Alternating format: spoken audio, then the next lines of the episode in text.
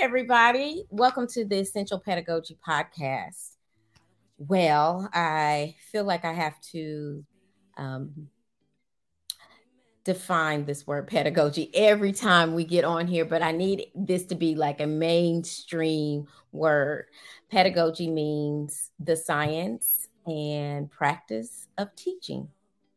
And so um, I chose pedagogy because essential educator was taken as a name to um, to um, oh my gosh i'm losing my words. And you know i talk too much but uh essential uh educator was taken for um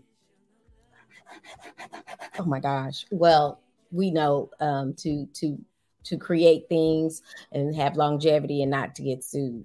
That's what i'm talking about. Anyway, I'm having some difficulties today, and so please bear with me.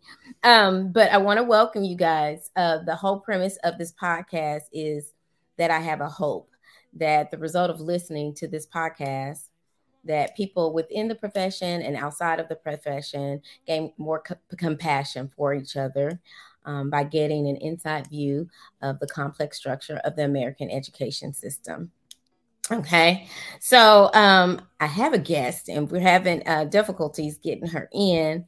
Um, but in the meantime, I just wanted to talk to you guys about how um, I've been doing a whole lot of planning and talking to people, and it's just been inspiring to uh, talk to so many different people about you know their thoughts on education.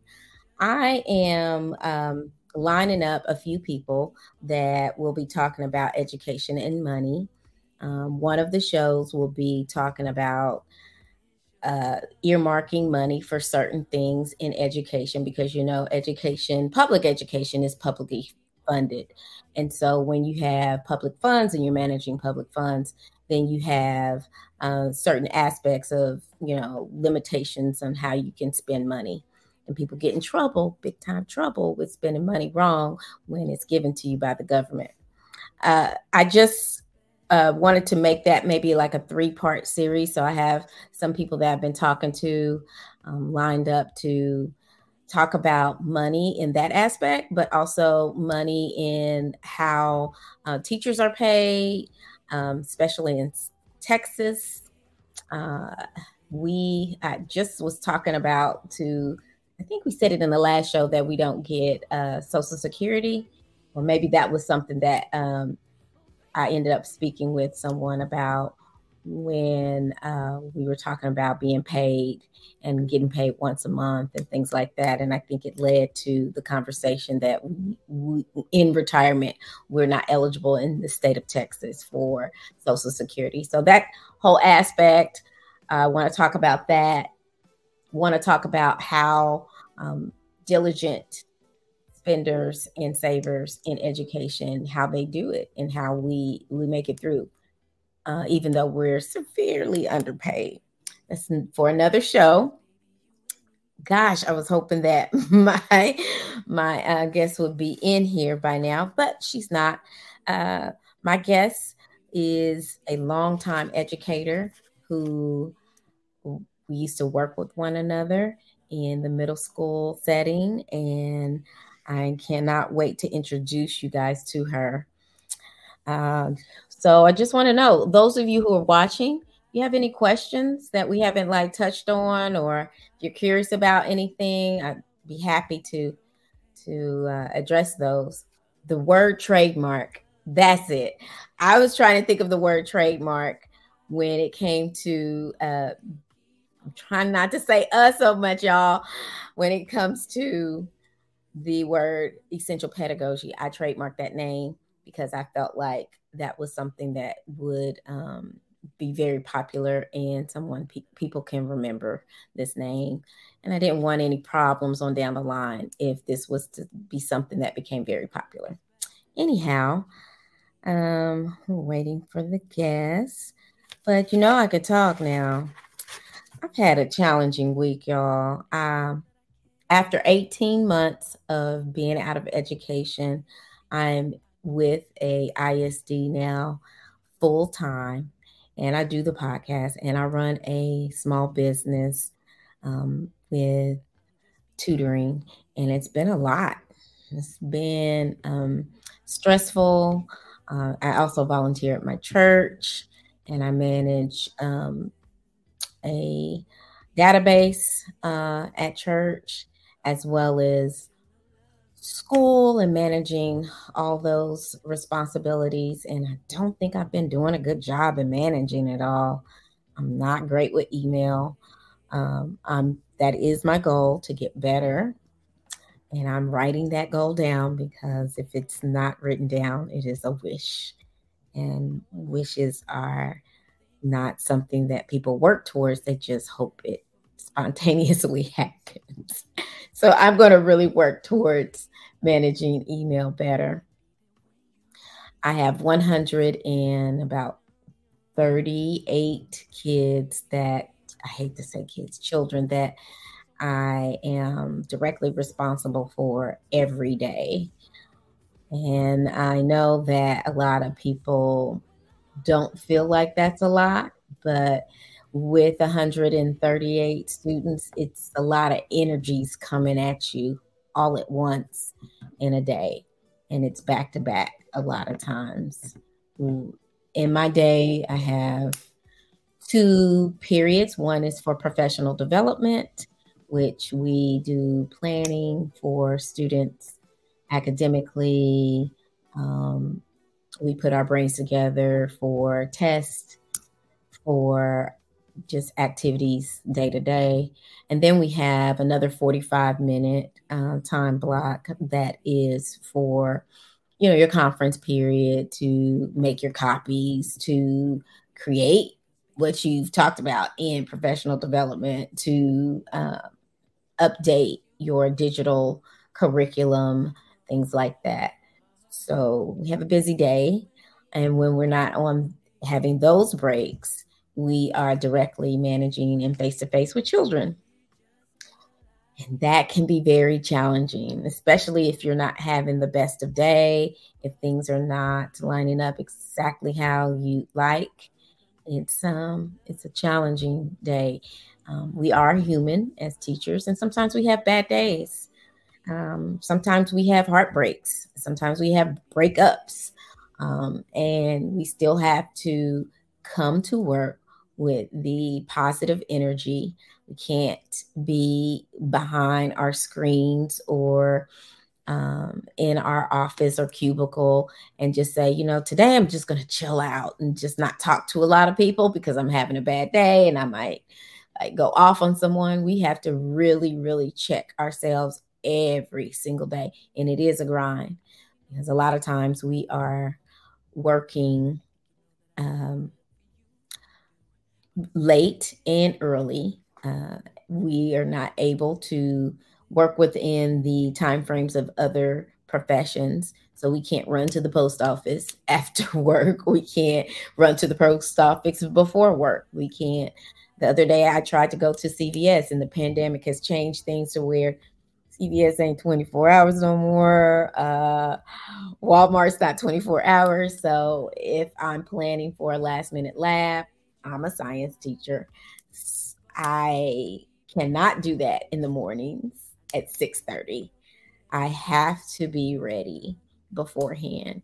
So it is definitely a big time uh, commitment and discipline that you have to have with teaching that I haven't experienced in any other career. And I have been in other careers. I started out in as a sales consultant and there were times where I didn't want to be bothered. So my appointments were not on the days that I weren't um didn't want to be bothered. Oh my gosh, my guest is here. Yay! Stephanie Buckner, we've been waiting for you, girl. Come on in. Okay. Hey, how you doing? I'm doing well. How are you? I'm great. I'm great. Good, happy good. to be here and happy to uh, answer any questions or just clarify things that people may have on their minds about education ongoing. And mm-hmm. so I brought you on because you're so cerebral. I always admired that about you. thank you. Thank you. Debbie Buckner and I, we've worked, what, 11 years together? Yes, about that. Yeah. Uh-huh. 11 years together. Uh, she was a school counselor. Of course, when you're a school counselor, most times you're starting out as a teacher. So you mm-hmm. were a teacher before. Yes. How long were you a teacher before you became a counselor? I was a special education teacher for eight years. Okay. All right. And so then you transitioned to be a school counselor. Yes. Did you start in middle school as a school counselor? I actually started in elementary as a school counselor, but I had taught middle school oh. um, for eight years. Okay, okay. And then you went into middle school counseling, and now I hear you're not a counselor anymore. How no, many years do you have in education? I retired last year. Oh my gosh. Yes, yes. I knew you were close. Oh my mm-hmm. gosh. Good. So, what are you doing nowadays with your time? So, nowadays I am working as an online adjunct um, for a university teaching master's level students. Oh my gosh. Say that again. I didn't hear you over the applause. no, no, no worries. Um, so nowadays, I am working as an online adjunct professor teaching master's level students. Okay. Mm-hmm. Good, good. That's awesome. So I wanted to talk to you a little bit more about, um, you know, what made you transition from being a teacher to a counselor mm-hmm. to now a professor and where you see education going now. Okay, sure. So, um, my reason for becoming a counselor, um, really had to do with um, a lot with my position. As a SPED teacher, most of my experience was with kids who had behavioral and emotional um, problems. And most often, um, I taught the self contained classes. Mm-hmm. And I felt um, often like I did a lot more of what I thought was counseling um, during that time. And I felt like I could be um, of more service to them, that I felt like I was pretty good at it, um, at being able to connect with kids and reach them. And so I thought I'd be able to use those those traits as a counselor. Mm-hmm. And really, that's why I went into counseling. Wow. Okay. So, was it exactly how you thought it would be? Certainly not. Certainly not. Um, a lot of people think that when you are a school counselor, that that's all you do. I guess is um, you get to counsel students all the time, um, but in reality, you do um, you actually do a lot more. Um, and the amount of time that you really get to spend one on one with students is um, that's the thing that you get to do probably uh, the least of. Um, and it just so happened that in the district um, where I worked um, at that time, uh, uh, the counselors were also the, the school test administrators and the 504 administrators and the at risk um, coordinators. And also, we built the master schedule. And so we had a lot of other um, administrative duties in addition to um, having to schedule students and make sure that we're um, meeting our goals to talk with students about careers and um, furthering their education and all those type things. So um, you really don't spend as much time as you would think just working to counsel students. Yeah, I know. It's frustrating. Mm-hmm. One of the things that I would change in the education system is to have counselors on hand to just do that. Mm-hmm. I think there's going to be more a need for that kind of thing um, mm-hmm. moving forward, especially um, post COVID. Okay. Um, and what do you think we need more of in this world? I think we need more love. um, probably sounds kind of cliche. We need more love. We need more patience, more kindness. Um, I think we need more joy, more laughter. Um, people just need to get back to being happy again. You know, I just always think um, in the whole scheme of things, um, we really don't get to live, you know, all that long. We don't get to live forever. And so I just feel like, you know, why waste your time? Why not just celebrate? Why not just live and be happy um, in life and, and in what we do? And so I just think we need more joy. We we just need to um, we need to be more patient with each other. We just need to, I don't know, find less reasons to to be upset, to be uh, in disagreement. Yeah, yeah. If you could change one thing about education, um, in America, what what do you think it would be? Yeah, that's um, that's um, quite a question. Um, it's loaded for sure. Yeah.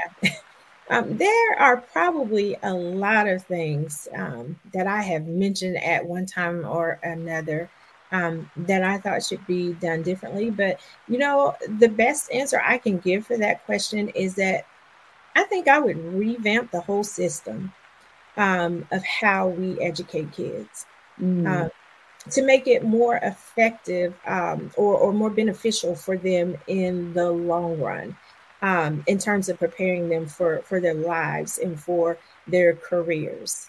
Mm-hmm.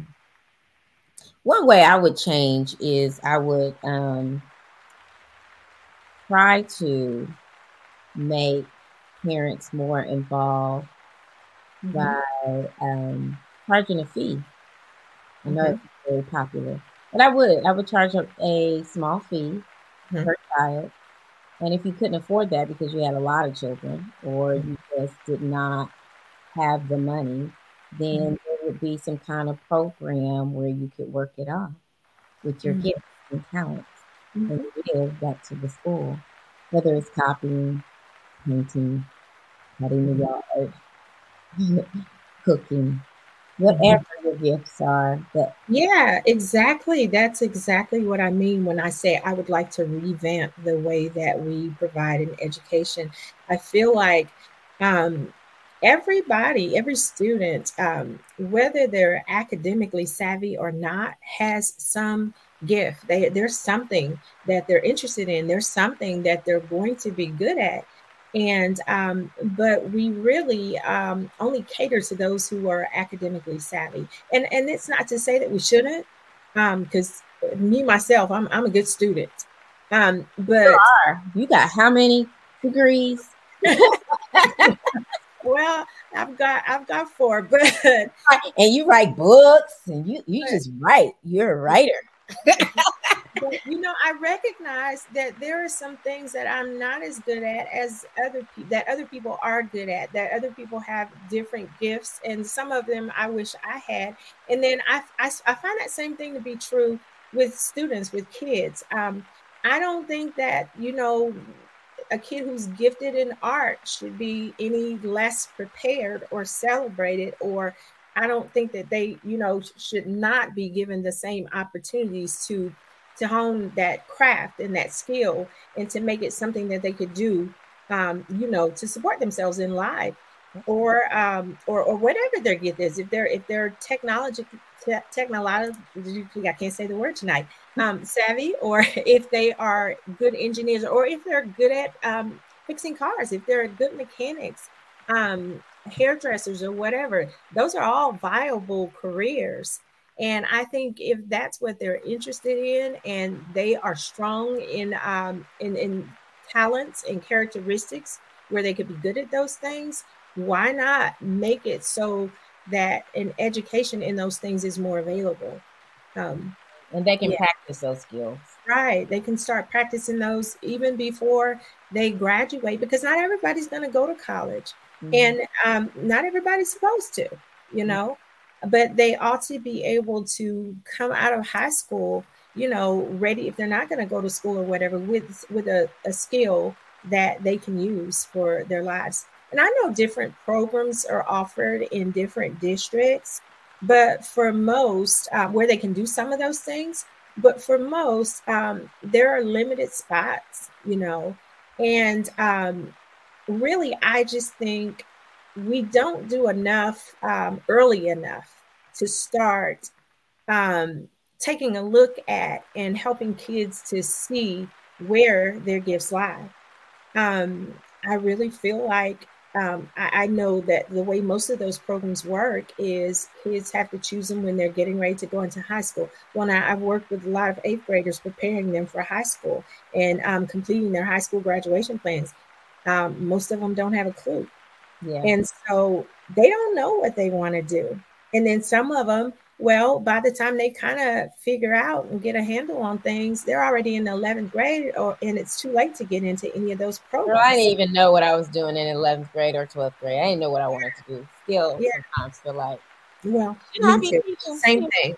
but I can honestly say though, there is so much, um, so much information. There is so much, so many more ways uh, nowadays that um, that we have to kind of help kids prepare than we did back when I was in school.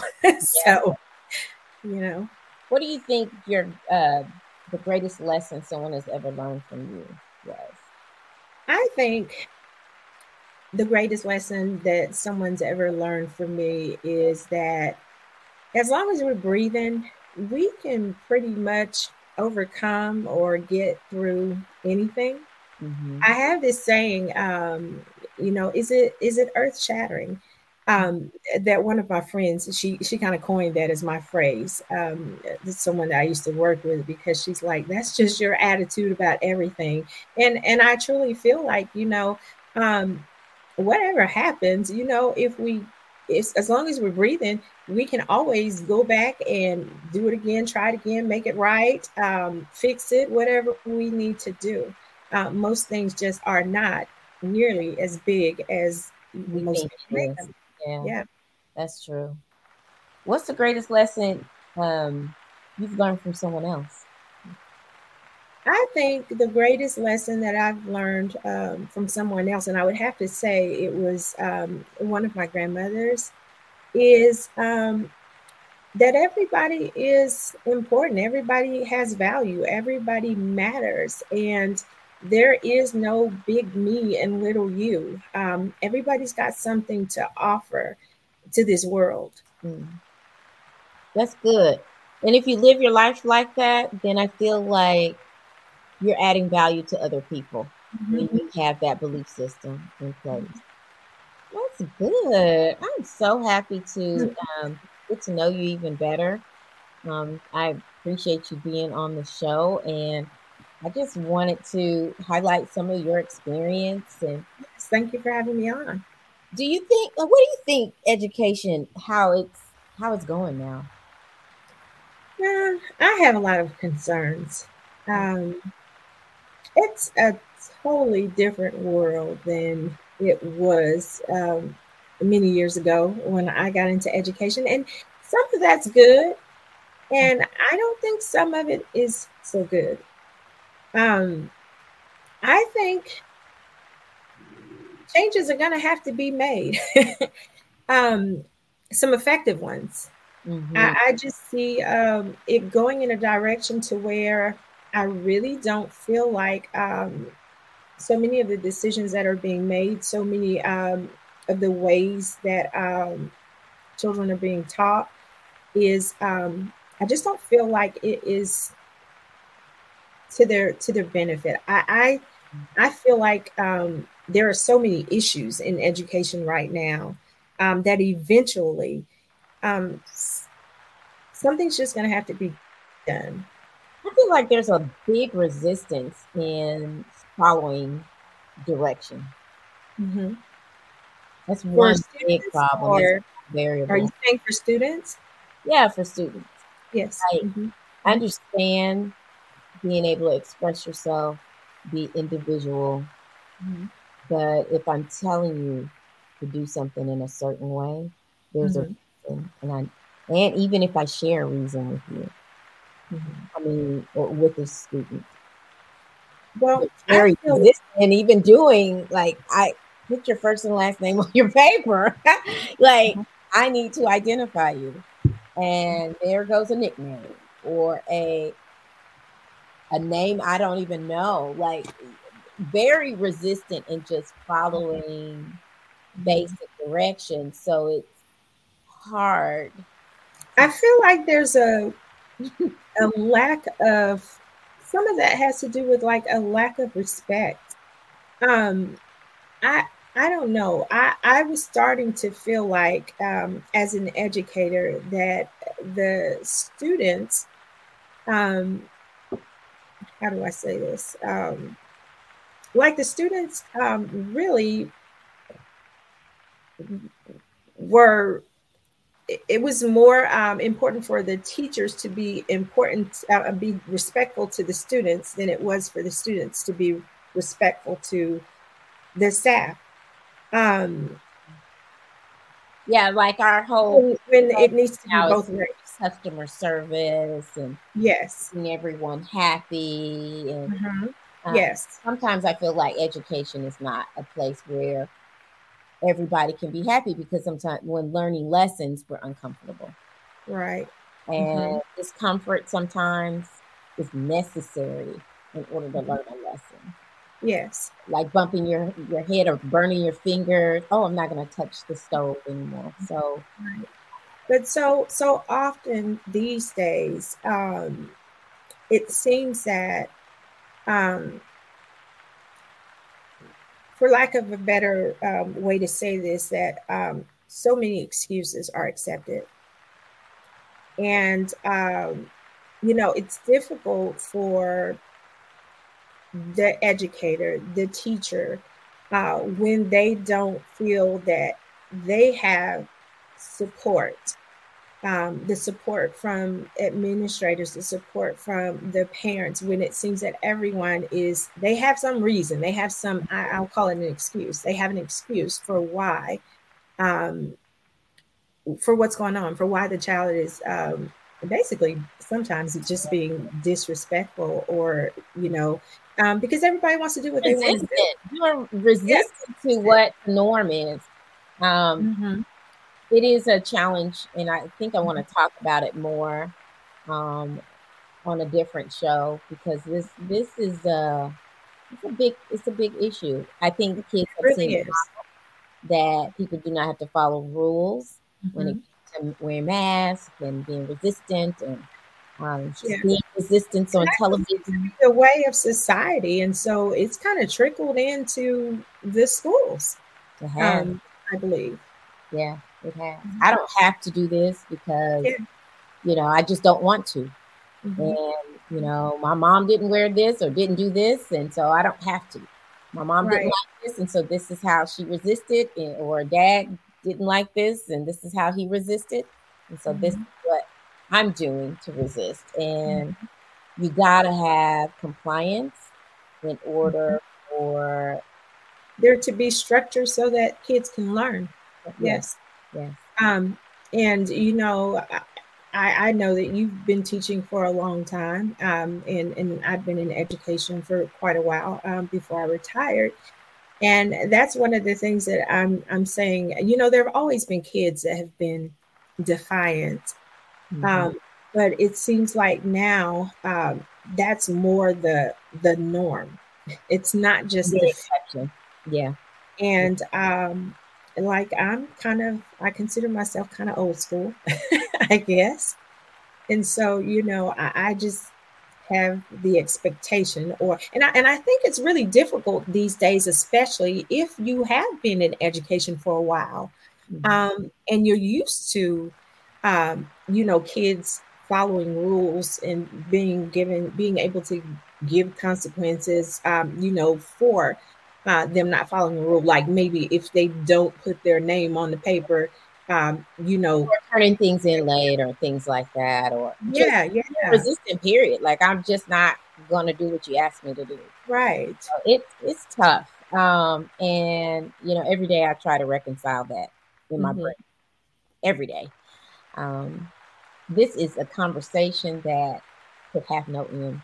Right. You're right. The end, and I really appreciate you coming. I know it was difficult, uh, yeah, the studio and everything. Yeah, I'm sorry about that. no, I I really appreciate appreciate you taking your time. There's sure. been a couple of mishaps, and so I really do. I appreciate you being. Sure, thank you for having me. Podcast, and I I thank you. And y'all, mm-hmm. this is um Essential Pedagogy, and we'll see you next time. Our next uh, guest is going to be a parent. I admire this parent a whole lot, and you're going to learn so much about um, parenting skills that really support education. And I can't wait to talk to her. It's going to be next in two weeks, Thursday on the 20th.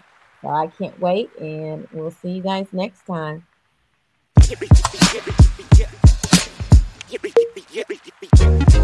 Yeah, yeah, yeah,